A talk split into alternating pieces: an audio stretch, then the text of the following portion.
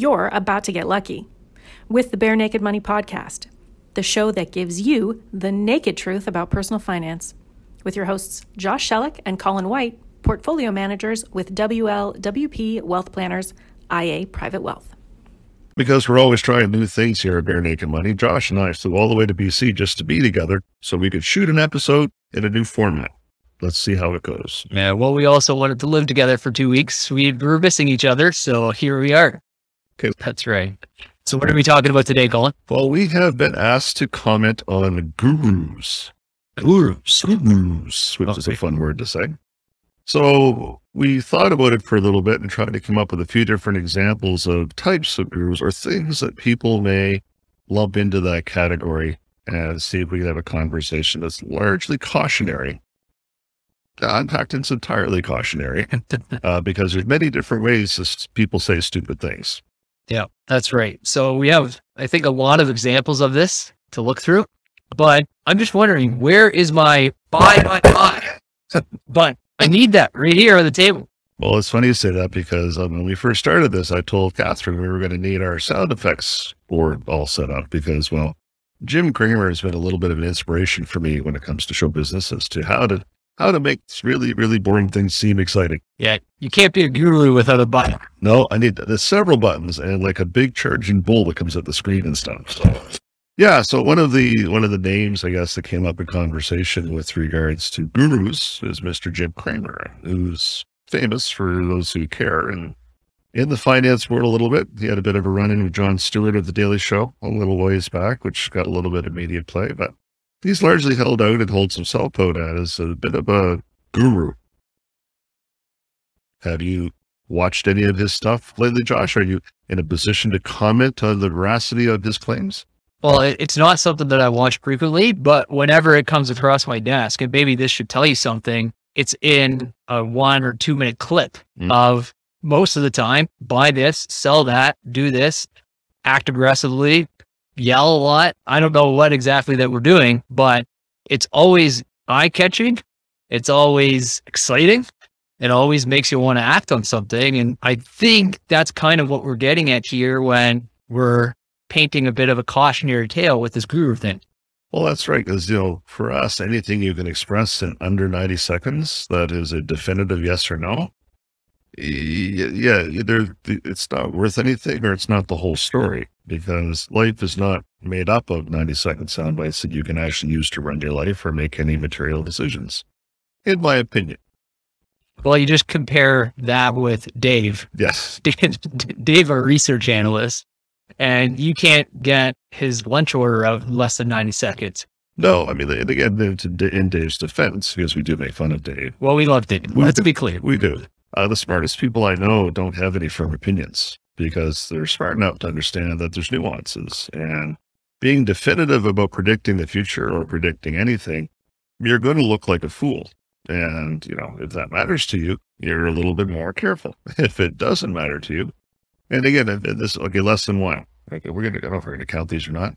Uh, the, the benefit of being a guru is if you're wrong, well, you just make another proclamation you just move on to the next thing. You know, not that, oh, no, obviously this is going to happen next, and you move to the next thing. So if you're being held accountable, as we're held accountable when we give advice, and we're going to be there a year to answer, a year later to answer to the advice, no, that's a different ball game than I need to be exciting tonight, and that can be completely different tomorrow night. It'd be exciting with something else, and I'll make a living. Yeah. Yeah, I think the the phrase that I would use for that is skin in the game. When you're getting advice from somebody, you want them to have skin in the game. And there's a, a nice book by Nassim Taleb on skin in the game and why he, he picks on politicians a lot. Politicians make decisions without any skin in the game. Mm-hmm. And a lot of times those are bad decisions. Who knew? But if you have skin in the game, if, if you have a myriad interest to the advice that you're providing, it's more likely you're not going to nail every prediction or, or decision, but it's more likely that at least you're acting in the best interest of of the advice receiver.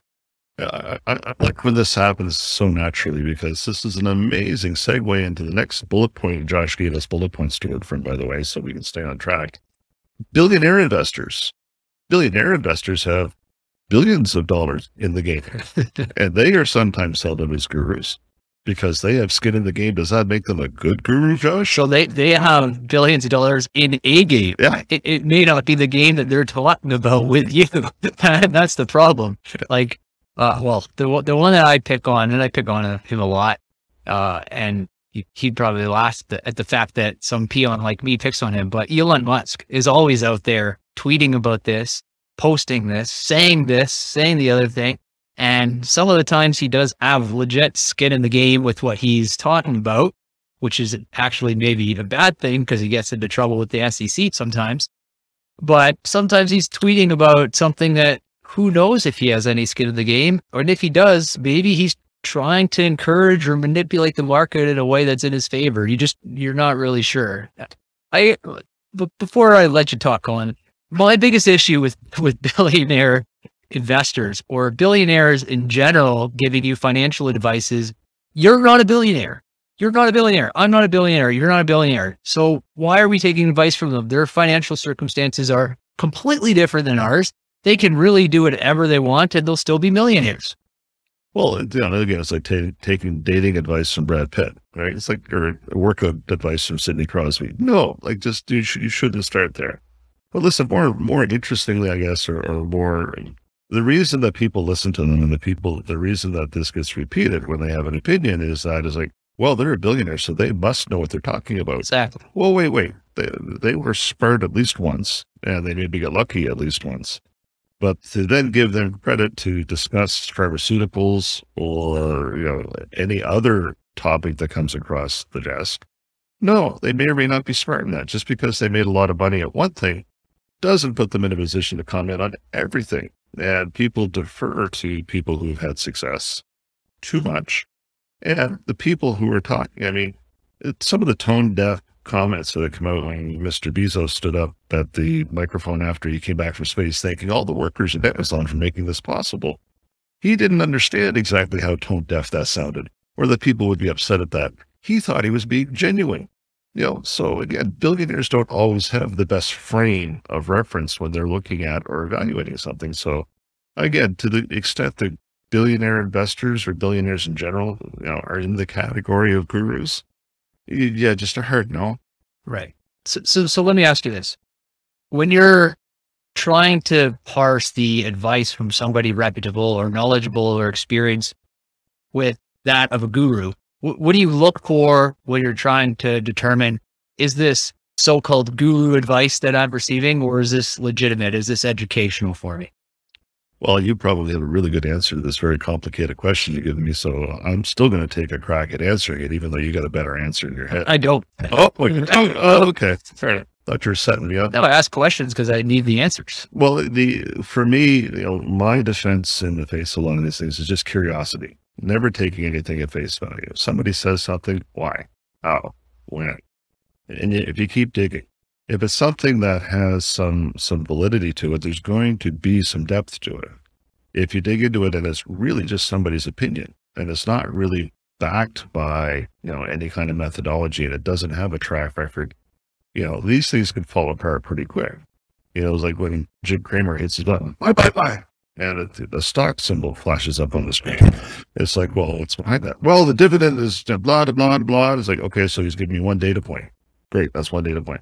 What other data points do you have? And if that's the only data point, if that was the whole thought, you know, yeah, you're a guru who's, you know, again, as we're starting to flesh out the word, you're trying to make a living off of being entertaining.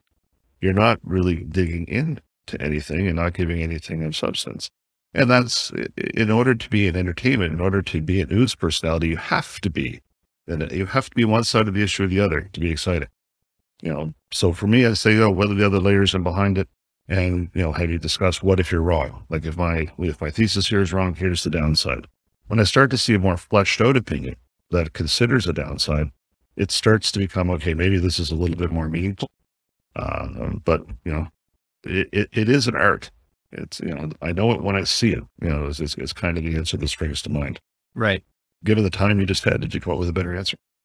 Well, there's a couple things that you mentioned that I think are worth fleshing out a little bit. Um, the idea of considering the other side. We live in a world that is not black and white. it's not everything is going to be good or everything is going to be bad. Everything is either buy or everything is a sell. So to go through the different scenarios or kind of second guess yourself in some way, shape, or form, I think if you're if you're coming to the table with a bit more pause and not any absolute statements, then that should give you some peace of mind that again somebody has actually thought about well what if i'm wrong? And, and those types of, of things. The other thing that you mentioned there is somebody's making a living off of being a guru and you talk about this all the time what is the business model here if the business model here media outlet for example is getting eyeballs jim cramer getting likes or getting shares then you should question what whether this advice is really true advice in your best interest or if it's there to to collect a bunch of media attention. That to me is really important. Well, again, uh, and and I think you probably use as a proxy. If you're finding it entertaining, it's probably not good advice. Are you saying stock picking is not entertaining, Colin? I, I I don't know when you're going to come on side with this, Josh, but no, it's, it's, it's, it's not in, and it shouldn't be entertaining in any way, shape, or form. Because listen, when it comes to the gurus, they tend to be going for the soundbite on buy this, sell that. Well, you know, our first conversation with a client thought you should buy this. It's, hey, what are you doing? Yeah. You got to start from some kind of uh, what you're trying to accomplish with your money. Many investments have a place in many different types of portfolios, but it's all in context. Yeah. And in the guru space, context is irrelevant because this is buy, buy, buy. You know, so context is key, you know, because a lot of these things may work in a given situation. But to say that the, everybody should do something, that's that's uh, it's hardly ever true. Now look what I did right there. I didn't say for sure it's never true. I equivocated a little bit, yeah. and I made it a little less entertaining, and also kept myself out of hot water. Good. We don't want you in hot water, that's for sure. The next path that this naturally leads down to for me is those types of articles, 10 dividend stocks that you should buy now five high growth companies that you should look at for your portfolio. Going back to what you just said, these are not taking into context any individual circumstances, any individual portfolio, any individual preferences, or anything else like that.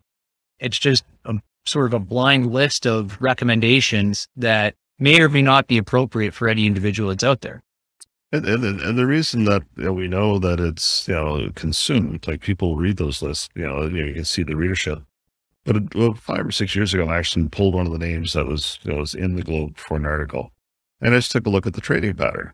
You know, the average volume was the little tiny little average volume. Then the day of the article, and the volume shoots like way it's a magnitude, like it's you know ten times, 15, 20 times the average daily volume for a day. And then the volume starts and the, and the spike and the price happens that day. And then the next day went a little bit higher. And then it starts to fall as all the interest wanes away. And all of a sudden the stock settles in below the price it started at before the article. And the trading volume goes back to where it was. Because, you know, again, there's a whole bunch of things that go into picking a stock. And one is, you know, what's the average daily volume? You know, am I moving the price? Is the price moving because of the abnormal volume? Where did the volume come from?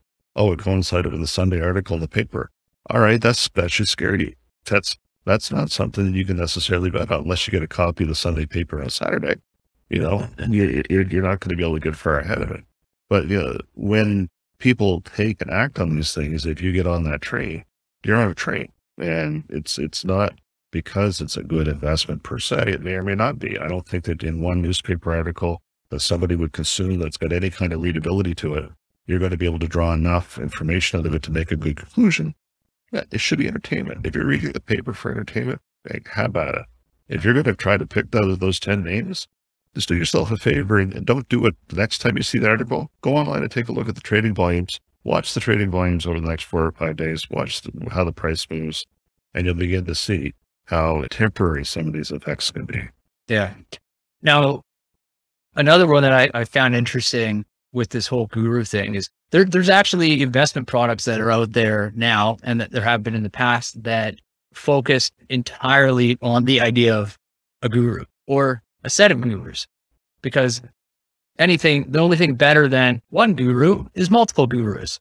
so you saw a product come uh, out, I don't know how many years it was, but ago, but uh, from a, a financial mutual fund company here in Canada that took the best ideas from all portfolio managers. Yeah, so that was Mackenzie funds. They launched. They called them the Leaders Fund. You can actually go back and look this up. So they're they got some real star managers back in the day. We're talking back in the days of Veronica Hirsch and and before Paul Musson. Uh, Paul Musson's pre. There was there was some really big names. They're all having a lot of success. So what's better than having a bunch of people having a bunch of success? Taking the best of all their successes, putting them together, getting more successes. So they gave a, a mandate that each manager got to pick five names. Now, I think it was a Canadian mandate even. So there was like the Canadian mandate at the time, they all fighting over who got to pick Nortel because they all wanted Nortel at the time. But I remember standing just off stage, listening to the managers talk amongst themselves as they walk on stage, kind of giggling at what's next. They're going to give us all one pick. Because again, they're portfolio managers. They put together a basket of stocks with a weighted risk profile to them. And the whole premise of picking a name, like my favorite name, is so ludicrous to them that it's, you know, it's, it's comical. I'm pretty sure the Mackenzie Leaders Fund doesn't exist anymore. And if it does, it's certainly not getting any oxygen. Um, but again, it's, it, it, it gets completely away from the idea of what a good investment is and turns it into something that's interesting to talk about and not to take us off course because this may be another podcast, but you, you were coming to me today with some ETFs that like a meme ETF and stuff like that. Yeah. People, people, people understand if you will buy it, we will build it. And by we, I mean the royal we, not we personally. You know, there's a financial company that will build anything you will buy. It doesn't have to be a good idea. There's no vetting process other than will somebody buy it? what was the other one? You can't, there was the meme ETF. Oh, there's Tholo and yeah, the full line ETF. Yeah. so these, these are like the anti-guru ETFs because they're like flavor of the day. What do we find on social media? That's not a guru thing, but, but the idea is the same. If you want it, we will build it. Well, and that's was, you know, we had the conversation also with some of the investment letters that have gone out that have been very popular. I probably should name them, but, you know, they have a successful letter that a lot of people subscribe to and it's a good business model. It's like, Ooh, well, let's launch an investment product based on these recommendations. Oh, that, that was a bad idea. Like 18 months later, it's like, oh, this isn't turning out at all. I think that product lasted less than two years. And it was based on a very successful letter that a lot of people, you know, really read and relied on and thought was high quality. You know, but again, it didn't hold up to the test of time of actually running an investment process based on it. So yeah, yeah. test of time, 18 months. That's not too long. That's a pretty, pretty quick fail. Yeah, exactly. Well, you know, I guess we could appreciate them for being decisive. It's like, oh, this isn't working at all. Right? Because again, it is you know, the whole idea behind, you know, running investments is be boring, make money. Like it shouldn't be exciting. If you're consuming financial news for entertainment, oh man, tune into Jim Cramer. He's great. Stay away from your trading account. Don't don't act on it. No, like not on its own. Listen, if there's an idea that strikes you from one of these sources and you verify it six other ways and you do your own research, all right, well, maybe it was an idea generation thing. But to say, like, well, that's 80% of my research, I heard it on this letter. Just don't do that. Yeah. Throw out a bunch of guru picks all together and calling it a portfolio is a bit like taking the three best spices from Japanese cuisine, the three best spices from Indian cuisine, the three best spices from Peruvian cuisine, and calling it a, a cohesive dish and something that is actually going to turn out good. Probably not going to work out okay for you. You know, that's an exceptional explanation, Josh. And, and I know that it comes partially from the week of living together, that this, this is a top of mind for you. But that is an incredibly good taking the three top spices from every culinary discipline and throwing them together and thinking you're going to get something good yeah, you have just as much chance of that working out. That's very well done. I, we have to end now. Like, it's not going to get better than that. we'll wrap it up there. Yeah, we'll wrap it up there. Well done, Josh.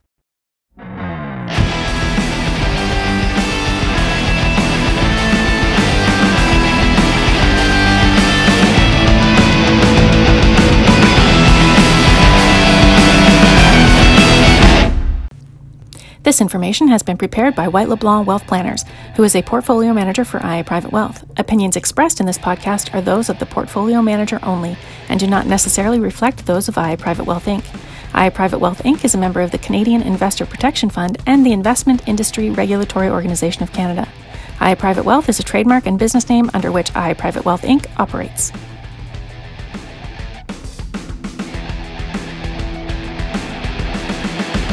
We've noticed something.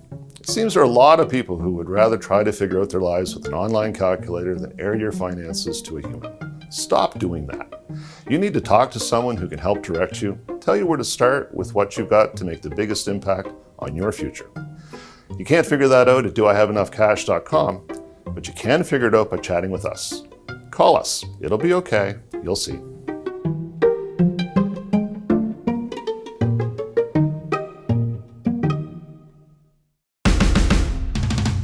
Content of this presentation, including facts, views, opinions, recommendations, descriptions of, or references to products or securities, is not to be used or construed as investment advice, as an offer to sell, or the solicitation of an offer to buy, or an endorsement, recommendation, or sponsorship of any entity or security cited. Although we endeavor to ensure its accuracy and completeness, we assume no responsibility for any reliance upon it. This should not be construed to be legal or tax advice, as every client situation is different. This podcast has been prepared for information purposes only. The tax information provided in this podcast is general in nature, and each client should consult with their own tax advisor, accountant, and lawyer before pursuing any strategy described herein, as each client's individual circumstances are unique. We've endeavored to ensure the accuracy of the information provided at the time that it was written. However, should the information in this podcast be incorrect or incomplete, or should the law or its interpretation change after the date of this document, the advice provided may be incorrect or inappropriate. There should be no expectation that the information will be updated, supplemented, or revised, whether as a result of new information, changing circumstances, future events, or otherwise. We are not responsible for errors contained in this podcast or to anyone who relies on the information contained in this podcast. Please consult your own legal and tax advisor.